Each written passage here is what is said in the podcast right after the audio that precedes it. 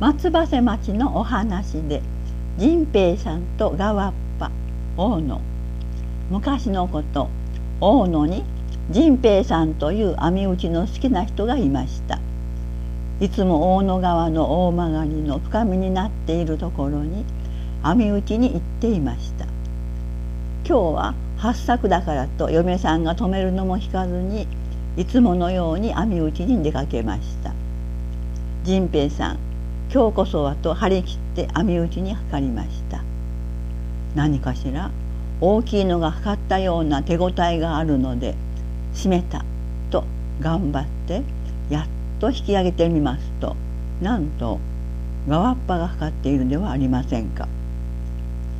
仁平さんは左利きでしたので左の方に向かって網を打っていました。側っぱたちは仲間同士で逃げる時はいつも左と決めていましたので逃げた方に網が来たのでした。仁平さん仁平さんどうぞ助けてはいよと側っぱが拝みます。仁平さんはお前たちは一晩水の中に引っ込んだり悪かことばっかりすんじゃなか。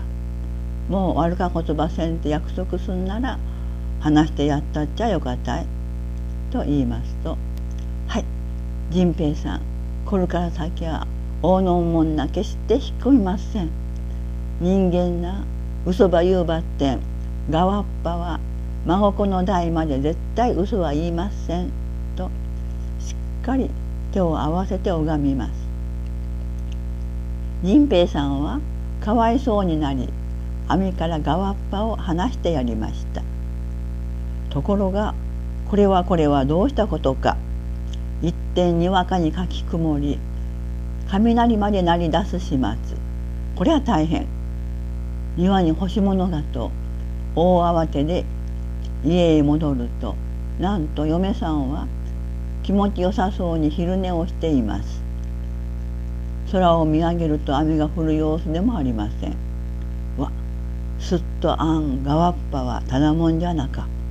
きっと川のせい主だったつばい。と仁平さんは思いました。その次の日から毎日ガワッパが船を3匹から5匹必ず持ってきては裏庭に置くようになりました。